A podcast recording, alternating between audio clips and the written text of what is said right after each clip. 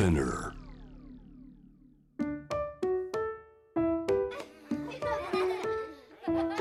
みんなで聞こう。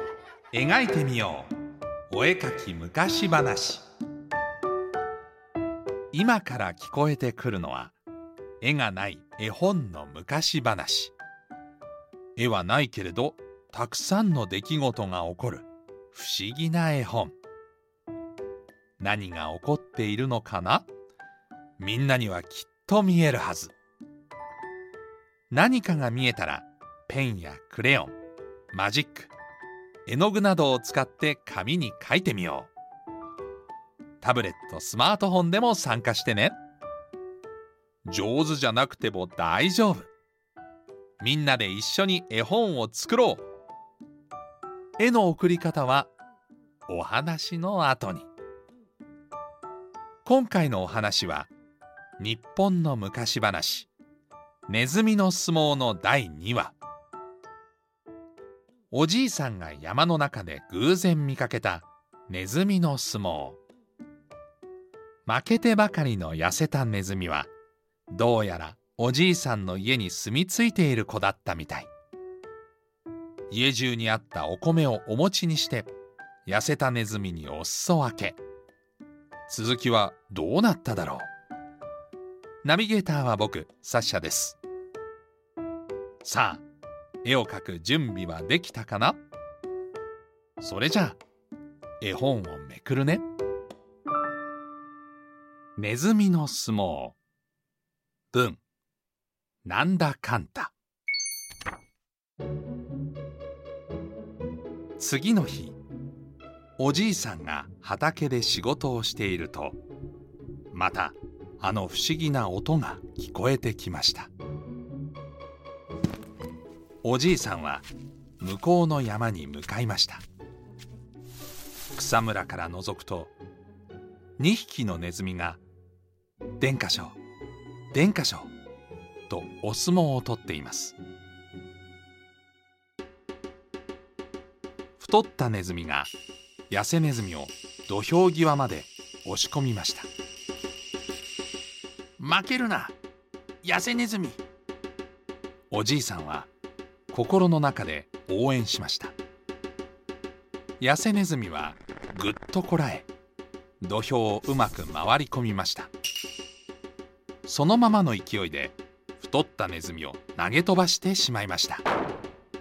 太ったネズミは自分が負けたことが信じられないといった顔をしました。土俵に戻ると、もう一丁。大きな体でいきなり痩せネズミにぶつかっていきました。危ない、痩せネズミ。おじいさんは思わず声を漏らしました。ところが痩せネズミは素早い動きで横に回り込み、足を引っ掛けました。すってんころりん。お尻をついた太ったネズミは不思議そうに首をひねり、もう一丁と挑んでいきました。それからにひきは何番もお相撲を取りました。全部痩せネズミが勝ちました。はあはあ、息を切らした太ったネズミが聞きました。君、急に強くなったね。なんでそんなに強くなったんだい？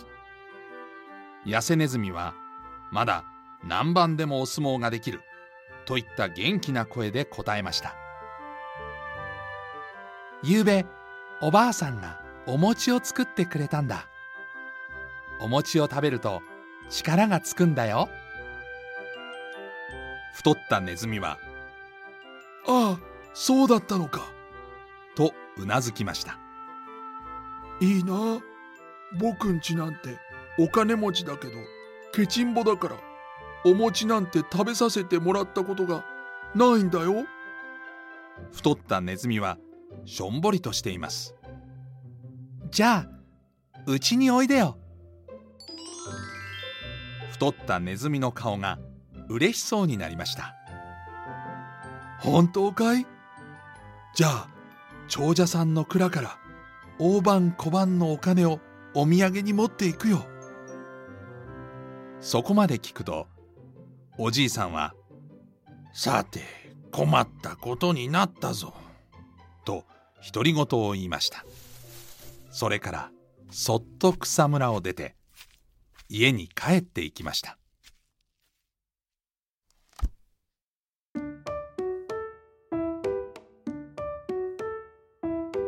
今回のお話は、ネズミの相撲のだいにわでした。さて、お子様が描いたシチュエーションはどんなシーンでしたか？痩せたネズミの快進撃？その後のにひきの会話はどんな風に描けますかね？このお話は、今お子様たちが描いてくれた絵があって初めて完成します。そこで、その素敵な作品を私たちや他のリスナーにシェアしてください。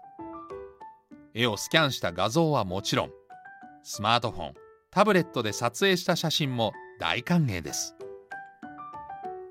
スピナーお絵かき昔話のウェブサイトには、絵の応募フォームが立ち上がっています。またはツイッターやインスタグラムでハッシュタグお絵かき昔話をつけて投稿してみてください。お絵かき昔話はすべてひらがなでお願いします。集まった作品は読み聞かせ動画の挿絵として YouTube にアップロードする予定です。あなたのお子様の絵がこの物語の挿絵になるかもしれません。